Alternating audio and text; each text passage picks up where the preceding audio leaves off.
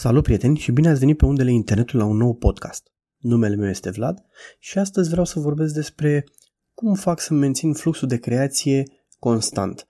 Uh, toți avem momente în care ne plafonăm cu lucrările, toți avem momente în care ne gândim cum să uh, ne reinventăm și uh, astăzi am să vă spun câteva lucruri pe care le fac eu ca să mențin acest flux al creației cât de cât constant uh, și să nu ajung, cum am zis, în acel moment de plafonare. Primul lucru la care mă gândesc la fluxul de creație și e valabil și pentru începători și pentru mai avansați, zic eu, sau chiar avansați, este să mă gândesc la culoare. Deci la culoare pentru că eu cred că este cam cel mai important uh, punct în uh, realizarea unei lucrări sau chiar a unui proiect. Pentru că dintotdeauna te vei gândi ce culori folosesc, ceea ce vreau să arăt prin acea culoare, uh, către ce vreau să se ducă cu gândul când privește cineva acea uh, informație. Uh, acum, ca să poți să discuți despre așa ceva, trebuie să ai un pic de idee despre teoria culorilor. Aici am scris și un articol, se găsește și pe internet extrem de multe articole pe această temă cu uh, exemple clare, sunt și cărți care pot fi cumpărate și studiate, scrise chiar foarte, foarte bine. Uh, teoria culorilor nu este ceva ce se învață extrem de ușor. Într-adevăr, poți să ai bazele, dar la fel, prin uh, multă muncă, prin multă uh, repetiție, să-i spunem așa, vei învăța să aplici cât mai eficient teoria culorilor. Dar există și lucruri care te pot ajuta să aplici cât mai bine teoria culorilor. Uh, unul din, uh, sau unele, sunt două site-uri pe care le folosesc uh, destul de des când uh, mă apuc să creez o nouă culoare sau o nouă culoare, doamne, o, o nouă, un nou proiect. Indiferent că vorbim despre fotografie sau despre design, designul logo sau o pagină de web, um, trebuie să te gândești primul lucru la ce culoare vei folosi. Și aici am două site-uri care mă ajută să creez palete de culori. Unul din ele ar fi Colors sau și al doilea Skim Colors. Ei bine, aceste site-uri uh, te duci, scrii o anumită cu culoare sau încerci o anumită culoare și ei îți vor furniza o paletă de culoare uh, complementară cu acea culoare pe care ai ales-o tu. Și bineînțeles, acestea pot fi descărcate și pot fi introduse în Illustrator sau Photoshop de unde poți să te inspiri la acele culori după coduri sau pur și simplu dacă vrei să le folosești cu pipeta ca să preiei acea culoare sunt extraordinare uh, pentru că uh, te ajută extrem de mult în alegerea culorilor complementare. Eu nu recomand folosirea culorilor uh, opuse pentru că vor crea un contrast mult, mult, mult prea puternic, mult prea greu pentru ochi și pentru informație. Uh, știu că multă lume vine și discută, păi da, dar uite că în filme apare albastru cu portocaliu și uh, sunt uh, culori opuse și că nu e chiar așa, vrei culori complementare dacă vrei să ai ceva cursiv și frumos, eu așa zic. Culorile opuse se folosesc extrem de rar și aproape deloc în viața de zi cu zi. Nu sunt realiste, nu sunt plăcute ochiului, foarte, foarte puține sunt uh, culorile opuse care atrag și inspiră uh, spre folosire. Și pentru că tot am vorbit de contrast, al doilea lucru ar fi uh, contrastul. De ce zic contrastul? Uh, mă gândesc la contrast foarte tare pentru că cu ajutorul contrastului evidențiezi uh, punctul uh, important din acea lucrare. Că vorbim de un logo, că vorbim de un text, că vorbim de o imagine, contrastul o face să iasă în evidență. Uh, cel mai simplu exemplu este uh, la scris. Ați văzut că titlul întotdeauna este scris sau așa ar trebui să e scris cu bold, iar corpul textului uh, coboară cu două trepte la medium sau regular și uh, creează, astfel se creează un contrast. Uh, la fel, contrastul este și în imagine, se poate face cu ajutorul culorilor, cu ajutorul umbrelor, cu ajutorul luminii.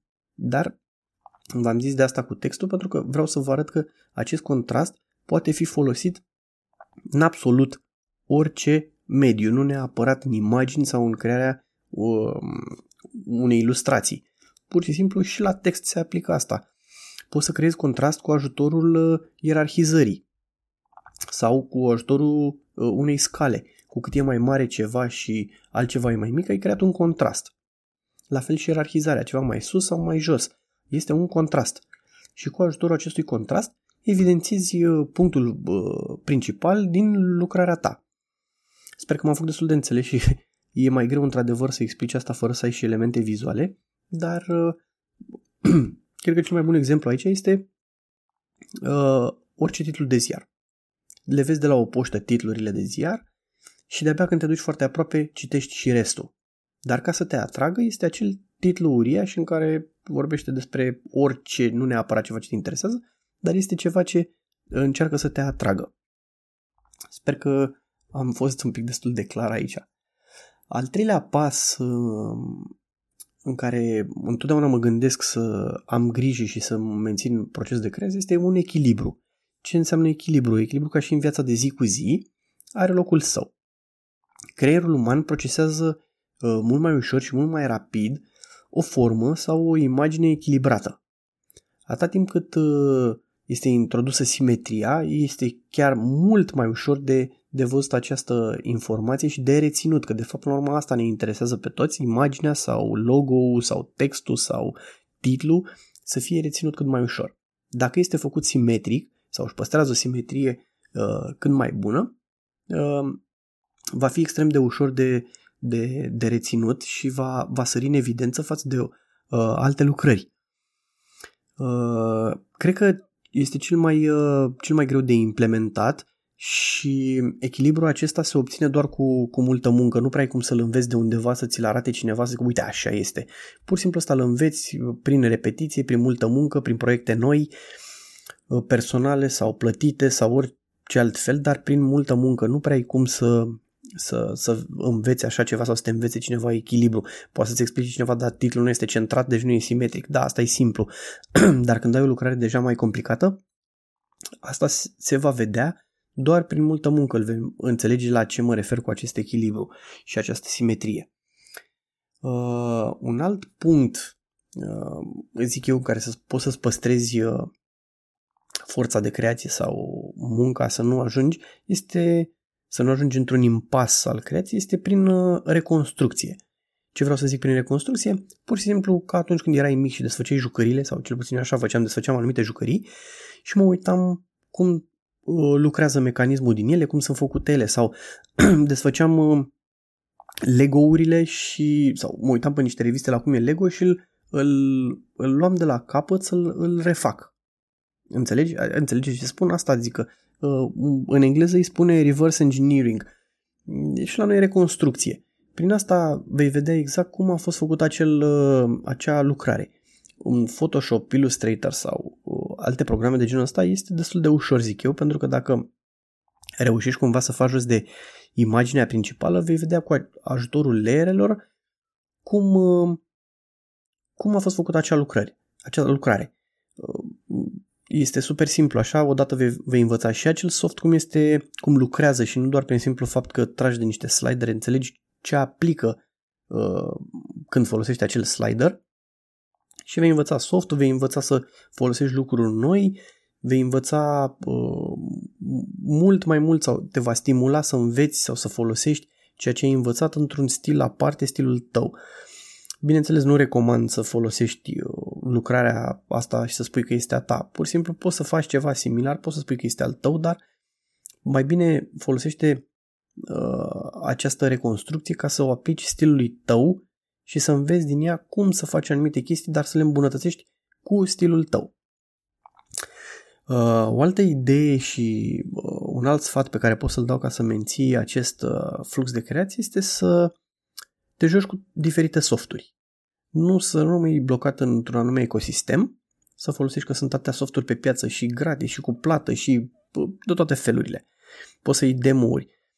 De ce spun asta? Știu că nu e ușor să înveți să folosești un soft. Este, curba de învățare este destul de grea, mai ales dacă te obișnui cu ceva, e greu, ai alte shortcut la taste, alte scurtături. Nu este chiar așa ușor. Dar nu toate softurile sunt la fel. Nu toate softurile fac același lucru. Sau unele fac mai bine, unele fac mai puțin bine. Uh, unele sunt mai ușor de folosit, unele mai complicate. Unele, uh, în unele poți să faci lucruri mult mai complexe, în unele mai puțin complexe. Folosind mai multe softuri, vei vedea odată diferența între ele, vei putea să afli care sunt cele mai, uh, care este cel mai bun soft pentru ceea ce faci tu, dar totodată vei obține și imagini diferite. Știu că toată lumea spune că e la fel ca la nu aparatul contează, ci omul din spate. Da, e adevărat, dar cu anumite softuri poți să obții diferite lucruri pe care nu poți să le obții cu alte softuri. Nu știu, cu unele poți să tai uh, subiectul, să-l decupezi mult mai ușor, cu altele mai puțin. Cu unele poți să aplici poate niște lumini mai speciale. Sunt extrem de N variante, dar folosirea diferitelor softuri te va ajuta întotdeauna să avansezi.